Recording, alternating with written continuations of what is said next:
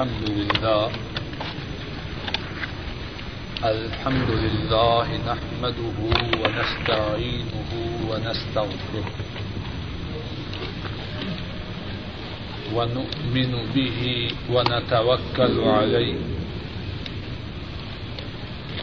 ونعوذ بالله من شرور أنفسنا ومن سيئات أعمالنا ونعوذ من يهده الله فلا مضل له ومن يضلله فلا هادي له وأشهد أن لا إله إلا الله وحده لا شريك له وأشهد أن محمدا عبده ورسوله صلى الله عليه وسلم أما بعد فإن خير الحديث كتاب الله وخير الهدي هدي محمد صلى الله عليه وسلم وشر الأمور محدثاتها وكل محدثة بدعة وكل بدعة ضلالة وكل ضلالة في النار اللهم صل على محمد وعلى آل محمد كما صليت على إبراهيم وعلى آل إبراهيم إنك حميد مجيد. اللهم بارك على محمد وعلى آل محمد كما باركت على إبراهيم وعلى آل إبراهيم إنك حميد مجيد. اللهم انفعنا بما علمتنا وعلمنا ما ينفعنا وزدنا علما. رب اشرح لي صدري ويسر لي أمري. واحلل عقدة من لساني يفقه قولي. قال حدثنا عبد الله بن عبد الوهاب. قال حدثنا حماد عن أيوب عن محمد عن ابن أبي بكر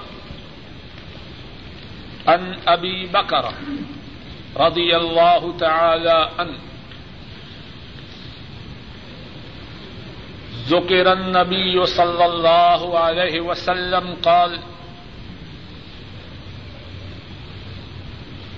فإن دماءكم وأموالكم،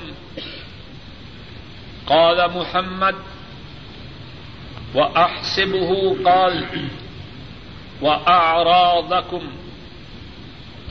عليكم حرام کا كحرمة يومكم هذا، في شهركم هذا، ألا ليبلغ الشاهد منكم الغائب؟ وكان محمد يقول صدق رسول الله صلى الله عليه وسلم. كان ذلك ألا هل بلغ مرتين؟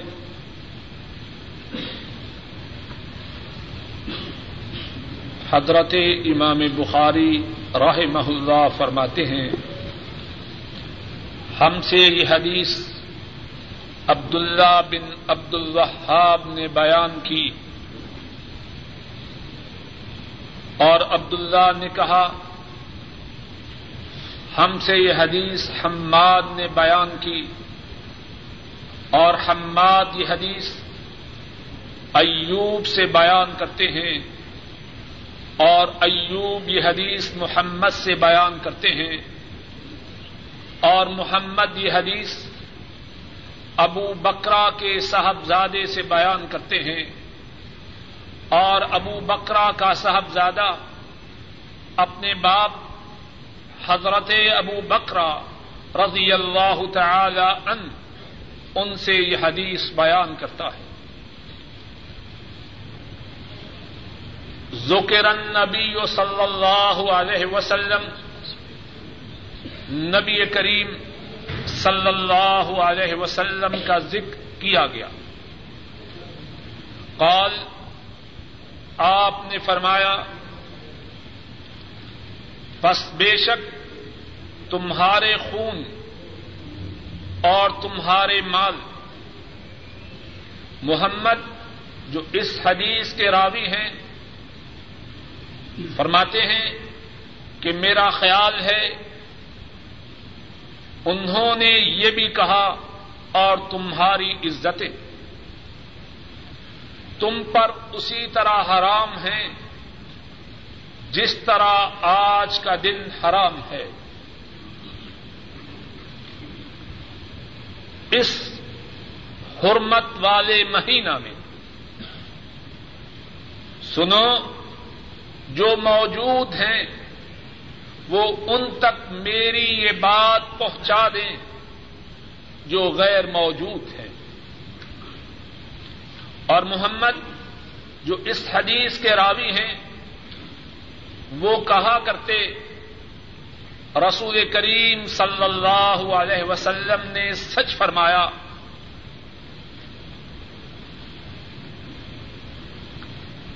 وہ اسی طرح تھا۔ اللہ بلغ آپ نے فرمایا، کیا میں نے اللہ کا پیغام پہنچا دیا ہے؟ آپ نے یہ بات دو مرتبہ ارشاد فرمائی۔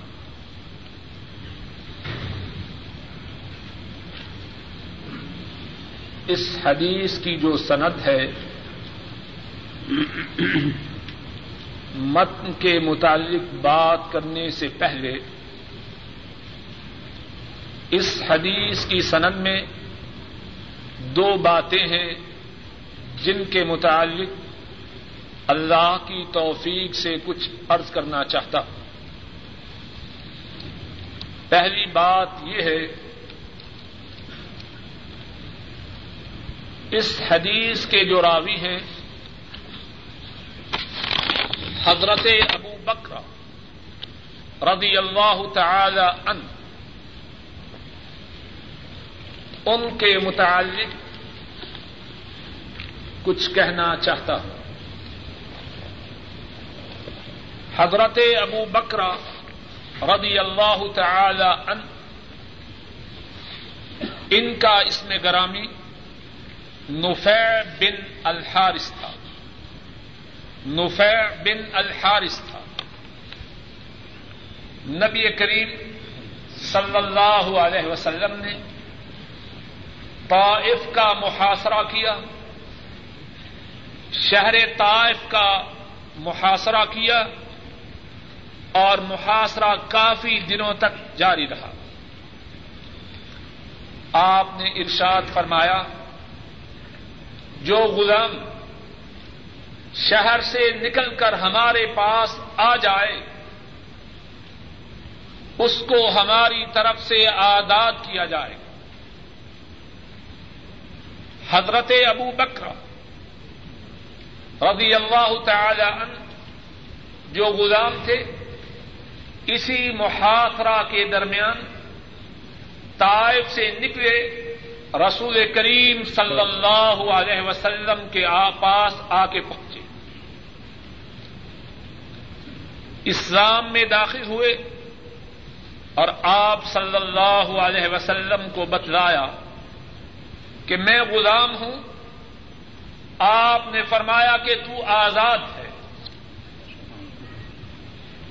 اسلام میں داخل ہوئے۔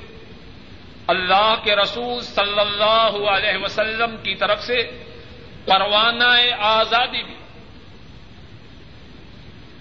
اور پھر اس کے بعد مدینہ طیبہ میں تشریف لائے۔ آ حضرت صلی اللہ علیہ وسلم کی صحبت میں رہے۔ آپ سے احادیث کو سنا۔ اور بہت سے لوگوں نے ان سے احادیث کو بیان کیا۔ جن لوگوں نے ان سے احادیث کو بیان کیا، ان میں سے ان کے چار صاحبزادے بھی ہیں۔ کتنا خوش نصیب ہے باپ۔ اور کتنے خوش نصیب ہیں ان کے بیٹے۔ باپ رسول کریم صلی اللہ علیہ وسلم سے احادیث اخذ کرتا ہے۔ اور اس باپ کے چار بیٹے۔ اللہ کے رسول کی احادیث کو اپنے باپ سے سیکھتے ہیں۔ کتنا خوش نصیب ہے باپ اور کتنے خوش نصیب ہیں وہ بیٹے۔ اے اللہ، ہمیں بھی ایسے ہی کر۔ ہم بھی آپ کے حبیب کی احادیث کو سمجھیں۔ ان کو یاد کریں اور ہماری اولاد بھی ہم سے اللہ کے رسول صلی اللہ علیہ وسلم کی احادیث کو سمجھے اور اخذ کرے اور ان کی نشر و اشاعت کا سبب بنے۔ اس حدیث کی سند میں جو دوسری بات ہے وہ ابھی عرض کر کے پھر پہلی بات کی طرف آتا ہوں۔ حضرت ابو بکرا رضی اللہ تعالی عنہ ان سے اس حدیث کو کس نے بیان کیا؟ ابن ابی بکرا ابو بکرا رضی اللہ تعالی عنہ۔ ان سے اس حدیث کے بیان کرنے والے ان کے ایک صاحبزادے۔ ابو بکرا رضی اللہ تعالی عنہ۔ بڑے متقی بڑے دیندار صحابی تھے۔ امام زہبی راہ محلہ اپنی کتاب سیر اعلام النبلا میں فرماتے ہیں، سکن البصر وکان من فقہاء الصحابہ۔ ابو بکرا انہوں نے بسرا میں سکونت اختیار کی۔ اور ان صحابہ میں سے ایک تھے جو بڑے فقیر تھے۔ اور امام حسن البصری فرماتے ہیں۔ امام حسن البصری فرماتے ہیں، لم ينزل البصر، من هو افضل من نبی بکرا و عمران ابن حسین رضی اللہ تعالی عنہما۔ حسن بصری، آپ نے ان کا نام سنا ہے کہ نہیں؟ بہت بڑی شخصیت کے مالک تابعی ہیں۔ فرماتے ہیں بسرا میں بسرا میں ابو بکرا اور عمران بن حسین سے زیادہ بہتر کوئی شخص داخل نہ ہوا۔ جتنے لوگ بسرا میں آ کے رہے ان تمام میں سب سے اعلی، سب سے افضل حضرت ابو بکرا اور حضرت عمران بن حسین رضی اللہ تعالی عنہما تھے۔ اور ان کا جو تقوی، ان کا جو ورع، ان کی جو پرہیزگاری ہے، اس کے متعلق بھی واقعات کتابوں میں ملتے ہیں۔ امام زہبی اپنی کتاب سیر اعلام النبلا میں فرماتے ہیں، ایک شخص اس نے ایک لکڑی کہیں سے حاصل کی۔ ایک شخص نے ایک لکڑی حاصل کی۔ بسرا کا جو حاکم تھا، زیاد اس نے بسرا کی جامع مسجد کے لیے اس لکڑی کو اس شخص سے خریدنا چاہا جس کی وہ لکڑی تھی۔ ایک شخص نے کہیں سے لکڑی حاصل کی۔ بسرا کے گورنر زیاد اس نے اس بات کا ارادہ کیا کہ جامع مسجد بسرا کے لیے اس لکڑی کو اس شخص سے خریدا جائے اس شخص نے انکار کیا اور کہا کہ میں اس لکڑی کو فروخت نہیں کرنا چاہتا۔ گورنر تھا، صاحب اقتدار تھا، اس نے وہ لکڑی اس سے چھین لی۔ اگر تو قیمت سے نہیں دیتا، تو ویسے ہی ہم چھین لیتے۔ حضرت ابو بکر ان کو اس بات کی خبر ہوتی زیاد اس لکڑی کو مسجد میں استعمال کرتا ہے۔ اس دن کے بعد حضرت ابو بکرا اس مسجد میں نماز نہیں پڑھتا ایسی مسجد میں نماز نہ پڑھوں گا۔ جس میں کسی مسلمان کے حق کو غصب کر کے اس سے لکڑی کو چھینا گیا۔ اس دن کے بعد حضرت ابو بکرا اس مسجد میں نماز نہیں پڑھتے۔ اور تب تک اس مسجد میں نماز نہیں پڑھا کرتے، جب تک کہ اس مسجد سے اس لکڑی کو دور نہیں کیا۔ کتنا تقوا ہے، کتنی پرہیزگاری ہے۔ اور یہی ابو بکرا ان کا نقطۂ نظر یہ ہے، ان کا تصور یہ ہے، اگر کوئی شخص اپنے سامنے برائی کو دیکھے، اپنے سامنے یہ دیکھے کہ نیکی کو چھوڑا جا رہا ہے، برائی کو کیا جا رہا ہے، ان کا تصور یہ تھا اگر کوئی شخص اس وقت نیکی کا حکم نہ دے سکے، برائی سے نہ روک سکے، تو اس کے لیے زندہ رہنے سے مر جانا بہتر۔ ہے اگر کسی کے سامنے برائی ہو، نیکی کو چھوڑا جائے اور وہ برائی سے روک نہ سکے نیکی کا حکم نہ دے سکے۔ تو ابو بکرا، ان کا اعتقاد یہ تھا کہ ایسی زندگی سے موت بہتر ہے۔ ذرا جائزہ لیجیے ہم میں سے کتنے اس معیار پر زندہ رہنے کے قابل ہیں؟ ہمارے گھروں میں کیا ہے؟ یا ہم میں سے بہت سے لوگوں کے گھروں میں کیا ہے اور وہ کس طرح گونگے شیطان بنے ہوئے امام زہبی سیر عالم النبلا میں بیان کرتے ہیں۔ حضرت ابو بکرا رضی اللہ تعالی ان ان کے ایک صاحبزادے بیان کرتے ہیں، میرے والد نے ایک عورت سے شادی کی تھی۔ کچھ عرصہ گزرنے کے بعد اس عورت کا انتقال ہو گیا۔ اس عورت کا انتقال ہو گیا۔ نماز جنازہ کا وقت آیا۔ میرے باپ نے چاہا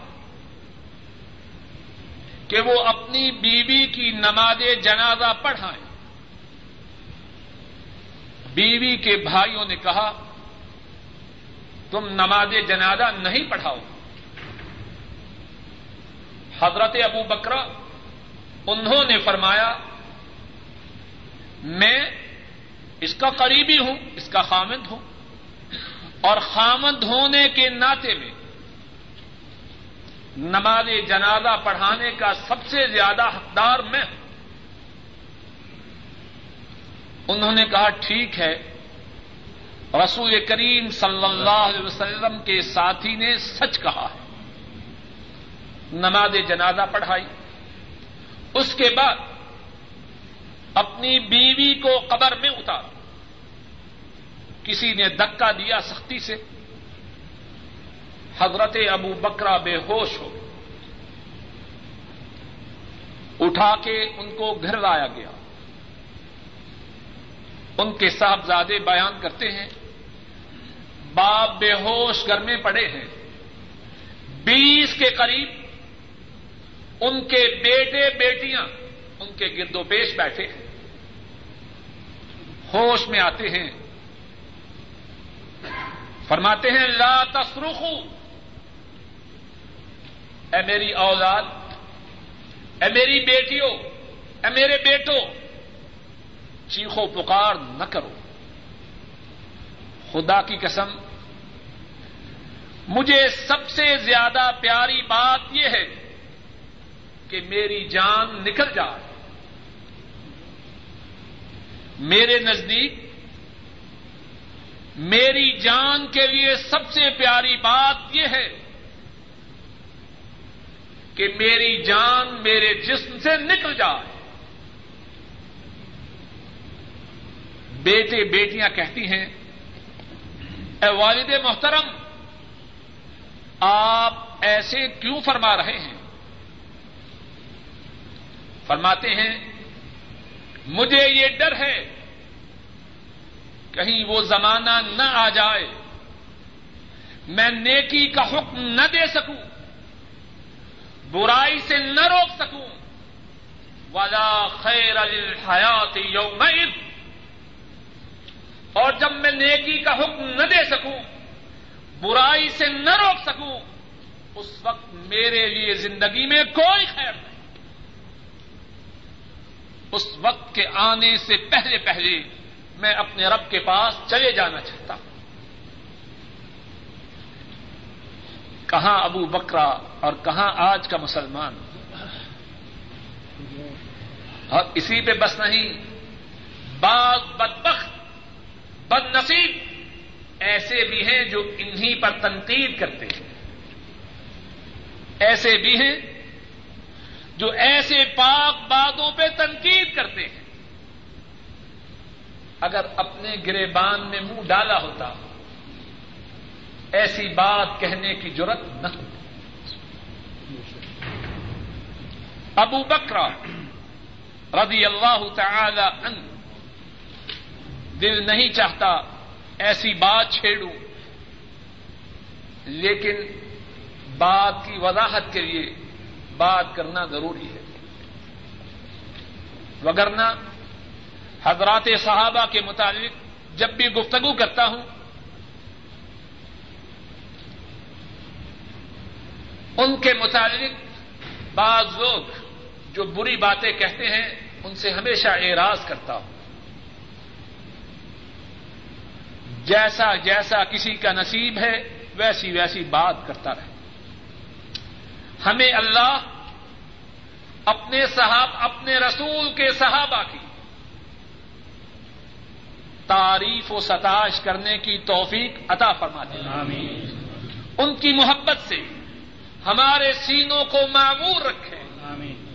اور اللہ سے یہی دعا کرتے ہیں کل اپنے فضل و کرم سے انہی کے ساتھ اور انہی کے امام و قائد محمد مصطفیٰ صلی اللہ علیہ وسلم کے ساتھ ہمارا حشر نشر فرمائے۔ بعض لوگ حضرت ابو بکرا رضی اللہ تعالی عنہ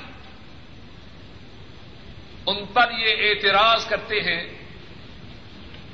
کہ عمر فاروق رضی اللہ تعالی عنہ انہوں نے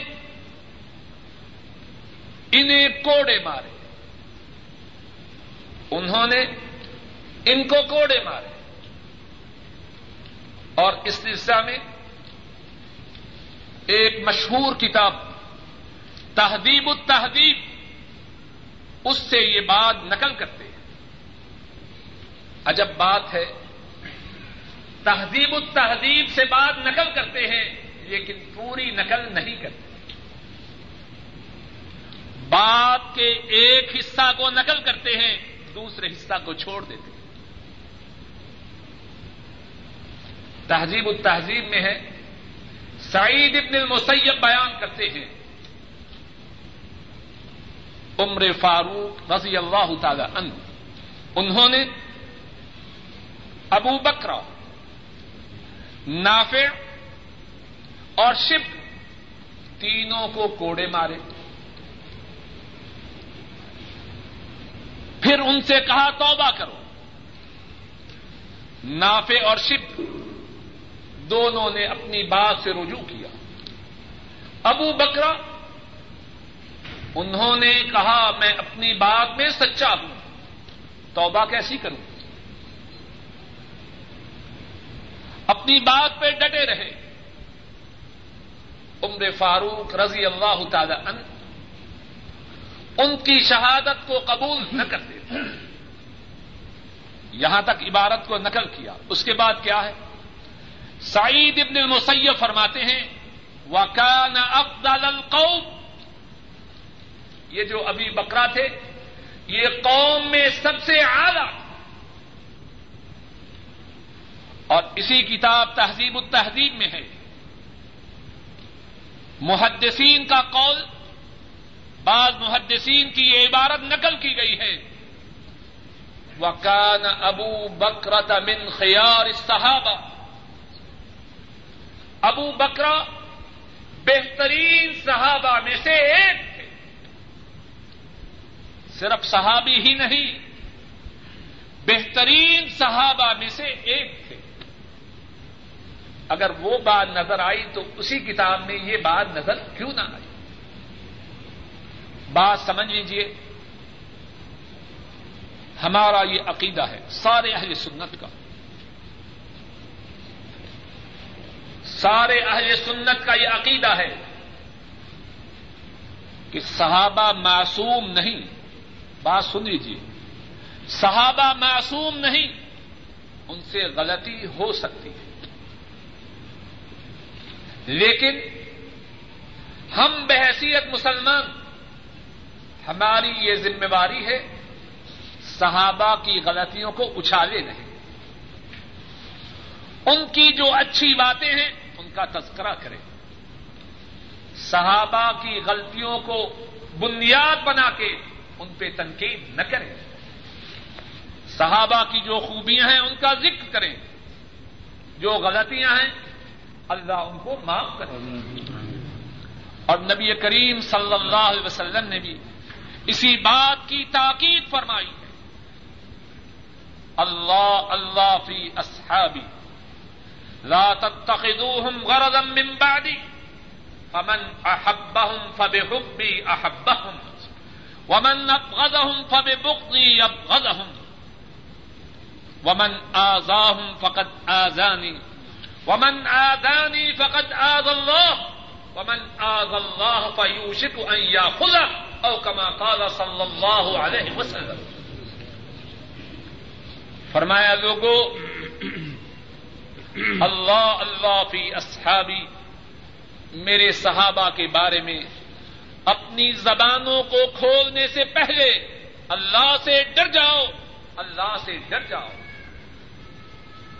لا تتخذوهم غرضا من بعدی میرے اس دنیا سے چلے جانے کے بعد میرے صحابہ کو اپنی تنقید کا نشانہ نہ بنا فمن احبهم فبحبی احبهم. جس نے میرے صحابہ سے محبت کی، جس نے میرے صحابہ سے پیار کیا یہ اس بات کی دلیل ہے کہ اس نے محمد سے پیار کیا، صلی اللہ علیہ وسلم۔ ومن اب غزم فب اب اور جس نے میرے صحابہ سے بغض کیا، یہ اس بات کی علامت ہے، اس نے محمد سے بغض کیا، صلی اللہ علیہ وسلم۔ ومن آزاہم فقط آدانی جس نے میرے صحابہ کو اذیت دی، اس نے ان کو اذیت نہیں دی، اس نے اللہ کے حبیب کو اذیت دی، صلی اللہ علیہ وسلم۔ ومن آزانی فقط آز اللہ اور جس نے مجھے اذیت دی، اس نے مجھ کو اذیت نہیں دی، بلکہ اللہ مالک الملک اس کو اذیت دی ہے۔ ومن آز اللہ فیوش کو خود اور جس نے اللہ کو اذیت دی، قریب ہے اللہ کا عذاب، اس پہ نازل ہو جائے اور سمجھ لیجیے بات۔ اللہ اللہ فی اصحابی۔ لا تتخذوهم غرضا من بعدی فمن احبهم فبحبی احبهم ومن ابغضهم فببغضی ابغضهم ومن آذاهم فقد آذانی ومن آذانی فقد آذ اللہ ومن آذ اللہ فیوشک ان یاخذ اے لوگوں میرے صحابہ کے بارے میں اپنے منہ، اپنی زبانوں کو کھولنے سے پہلے اللہ سے ڈر جاؤ، اللہ سے ڈر جاؤ۔ میرے اس دنیا سے چلے جانے کے بعد میرے صحابہ کو اپنی تنقید کا نشانہ نہ بنانا جس نے میرے صحابہ سے محبت کی، یہ اس بات کی دلیل ہے، اس کے سینے میں میری محبت ہے۔ جس نے میرے صحابہ سے بغض کیا، اس کے سینے میں میرے خلاف بغض۔ جس نے میرے صحابہ کو اذیت دی، اس نے محمد کو اذیت دی۔ صلی اللہ علیہ وسلم۔ اور جس نے محمد کو اذیت دی، اس نے اللہ کو اذیت دی۔ اور جس نے اللہ کو اذیت دی، قریب ہے کہ اللہ اس پر اپنے عذاب کو نادل کر تو بات یہ عرض کر رہا تھا، ہمارا یہ ایمان ہے کہ صحابہ سے غلطی ہو سکتی۔ سن لیجیے ہمارا یہ ایمان ہے صحابہ سے غلطی ہو سکتی۔ دوسری بات، ہمارا یہ بھی ایمان ہے کہ کوئی صحابی نبی کریم صلی اللہ علیہ وسلم سے جو حدیث بیان کرتا ہے، اس میں جھوٹ نہیں بولتا۔ بات کو سمجھ لیجیے غلطی ہو سکتی ہے، لیکن نبی کریم صلی اللہ علیہ وسلم کی حدیث کے نقل کرنے میں آپ کی حدیث کے بیان کرنے میں کوئی صحابی جھوٹ نہیں بولا کرتا۔ اور یہ سارے اہل سنت کی متفق رائے۔ محدثین کا اس بات پر اجماع۔ اور اسی سلسلہ میں یہ بات یاد رکھی اگر کسی حدیث کی سند میں یہ آ جائے، اگر کسی حدیث کی سند میں یہ آ جائے، ان رجل من اصحاب النبی صلی اللہ علیہ وسلم، اس حدیث کو نبی کریم صلی اللہ علیہ وسلم کے ساتھیوں میں سے ایک ساتھی نے بیان کیا۔ ذرا بات کو توجہ سے سنیے۔ سمجھ لیجیے انشاءاللہ اس بات کے سمجھنے سے فائدہ ہو۔ اگر کسی حدیث کی سند میں یہ آ جائے، اس حدیث کو نبی کریم صلی اللہ علیہ وسلم کے ایک ساتھی نے بیان کیا ہے۔ اس سے پہلے جتنے راوی ہیں، ان کی چھانگ پھٹک ہوگی۔ ان کے بارے میں بحث ہوگی۔ لیکن جس کے بارے میں یہ ثابت ہو جائے کہ اس نے اپنی آنکھوں سے ایمان کی حالت میں تاجدار مدینہ کا چہرہ انور دیکھ لیا، اب اس پہ بحث نہیں ہو سکتی۔ پتا نہیں کہاں کی بات لاتے ہیں۔ اگر کوئی شخص اسلام سے نکل جائے جو چاہے بات کرے، اس سے بات کا انداز اور ہوگا۔ لیکن جو مسلمانی کا دعوی کرے، بات کو سمجھے۔ محدثین کا آئمہ امت کا، علماء امت کا، اس بات پر اتفاق ہے، اجماع ہے۔ جس شخص نے ایمان کی حالت میں چہرہ انور کا دیدار کر لیا چہرہ انور کا دیدار کر لیا۔ اب اس کے متعلق یہ بحث نہیں ہو سکتی کہ حدیث کے نقل کرنے میں وہ جھوٹا ہے یا سچا۔ اور اسی لیے علماء حدیث، محدثین کے درمیان یہ قاعدہ معروف ہے۔ اور صحابت و کل سارے کے سارے صحابہ آپ کے چہرہ انور کی ایمان کی حالت میں زیارت کرنے والے سارے کے سارے عادل ہیں۔ اب کوئی شخص پندرہویں صدی میں اپنی جہالت کے باوجود، اپنی کم علمی کے باوجود محدث بننا چاہے، اسے اپنا علاج کروانا چاہیے ہر فن جتنے زندگی کے فنون ہیں، جتنے شعبے ہیں، ان میں بات چلتی ہے اس کی جو اس فن کا ماہر ہو۔ علم طب ہے، ڈاکٹری ہے۔ یہ انہوں نے دل کا، دل کی امراض کا تخصص کیا ہے۔ یہ دماغی امراض کا تخصص رکھتے ہیں۔ انہوں نے پھیپھڑوں کے متعلق تخصص کیا ہے۔ یہ بچوں کے ماہر ہیں۔ یہ گلے ناک کان کے ماہر ہیں۔ اب اگر کوئی شخص جسے علم طب، اس کی علم بے سے واقفیت نہیں، اب دل کے متعلق کوئی بات کہے گا، تو اس کو مینٹل ہاسپٹل ہی میں بھیجیں۔ تو کہا کا بے صنعت گفتگو کرنے والا آ گیا۔ محدثین کا اجماع ہے۔ آئمہ دین کا اتفاق ہے۔ ہر وہ شخص بات کو بار بار دوہراتا ہوں تاکہ بھولے نہیں۔ ہر وہ شخص جس نے ایمان کی حالت میں چہرہ انور کا دیدار کیا اور ایمان ہی حالت، ایمان ہی پہ باقی رہا، اس سے غلطی ہو سکتی ہے۔ وہ غلطی سے معصوم نہیں۔ لیکن جو حدیث وہ رسول کریم صلی اللہ علیہ وسلم سے بیان کرے، اس بارے میں اس کی شخصیت پہ بحث نہیں ہو سکتی۔ یہی ابو بکر رضی اللہ تعالی عنہ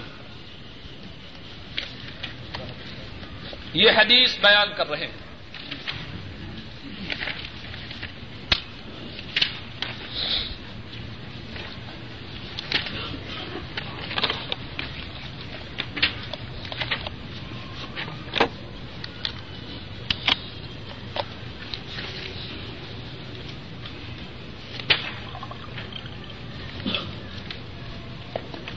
نبی کریم صلی اللہ علیہ وسلم نے اپنے آخری حج کے موقع پر قربانی کے دن دس ذوالحجہ کو خطبہ ارشاد فرمایا اس حدیث کے مت میں جو الفاظ ہیں، اسی خطبہ سے ہے۔ اور یہ حدیث ہم پہلے پڑھ چکے ہیں۔ اب دوبارہ آئی ہے۔ چند ایک بات اختصار کے ساتھ دوبارہ ارض کیے دیتا ہوں۔ اس حدیث سے جو باتیں معلوم ہوتی ہیں، ان میں سے ایک بات یہ ہے کہ مسلمان کے خون، مسلمان کے مال اور مسلمان کی عزت کی اللہ کے ہاں کتنی قدر و قیمت ہے۔ دس ذوالحجہ کا جو دن ہے اور ذوالحجہ کا جو مہینہ ہے، نبی کریم صلی اللہ علیہ وسلم فرما رہے ہیں، جس طرح یہ دن حرمت والا ہے، جس طرح یہ مہینہ حرمت والا ہے، اسی طرح مسلمانوں کے خوب مسلمانوں کے مال اور مسلمانوں کی عزتیں حرمت والی ہیں۔ اور اللہ سے دعا کیجیے اللہ تعالیٰ اپنے فضل و کرم سے ساری دنیا کے مسلمانوں کی عزتیں ان کے مال اور ان کی جانوں کی حفاظت کرے اللہ مالک الملک اپنے فضل و کرم سے ہندوستان کے مسلمانوں کی خصوصی مدد کرے۔ بڑی آزمائش میں ہے بڑی ابتدا میں۔ اور کم از کم ہماری ذمہ داری یہ ہے کم از کم کہ ان کے لیے خصوصی خلوص دل سے دعائیں کریں۔ اے اللہ اپنے فضل و کرم سے ان کی بھرپور مدد کر۔ اور اے اللہ، جو ان کے مالوں کو لوٹنے کی کوشش کرے، ان کی عزتوں کو برباد کرنے کی کوشش کرے، ان کی خون ریزی کرنے کی کوشش کرے، اے اللہ ان کو تباہ و برباد فرما۔ اے اللہ ان کو نیست و نابود فرما۔ اور اے اللہ ساری کائنات کے مسلمانوں کی مدد فرما۔ ایک اور بات جو اس حدیث شریف سے معلوم ہوتی ہے، قال محمد، حدیث دیکھیے وہ احسب قال و محمد جو راوی ہیں، ان کو شک ہے۔ کہ آرادکم کا لفظ استعمال کیا گیا ہے یا نہیں؟ اپنے شک کو چھپاتے نہیں۔ اس بات کا خدشہ محسوس نہیں کرتے۔ میں نے شک کیا، تو میرے شاگرد کیا کہیں گے؟ اس کو اچھی طرح حدیث یاد ہی نہیں۔ اس بات کی پرواہ نہیں۔ ذمہ داری ہے۔ انتہائی دیانتداری سے اپنے شک کا اظہار کرتے ہیں۔ مجھے اچھی طرح یاد نہیں رہا آراد کم کے لفظ حدیث میں موجود تھا یا نہ موجود۔ اور باقی روایات سے معلوم ہوتا ہے کہ آراد کم کا لفظ بھی موجود تھا۔ اور اس حدیث سے ایک بات یہ بھی معلوم ہوتی ہے کہ بات کو سمجھانے کے لیے مثال دینا، ایک چیز کی دوسری چیز سے تشبیح دینا بہت عمدہ بات ہے۔ نبی کریم صلی اللہ علیہ وسلم مسلمانوں کے خون، مسلمانوں کے مال اور مسلمان کی عزت کی حرمت کی تشبیح کس سے دے رہے ہیں؟ یوم النحر کے دن سے۔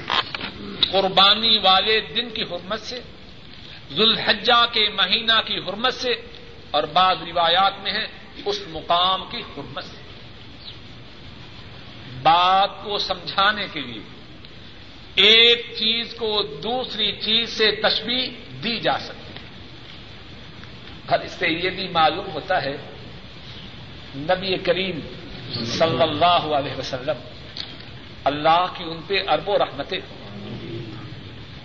ان کے دل میں امت کو بات سمجھانے کا کتنا جذبہ ہے۔ بات سمجھانے کے لیے مثالیں کون دیتا ہے؟ اگر کسی کو ہمدردی نہ ہو، اول تو بڑی مشکل سے بولتا ہے۔ اور اگر بول بھی دے تو کم از کم بات کہتا ہے لیکن جس کے سینے میں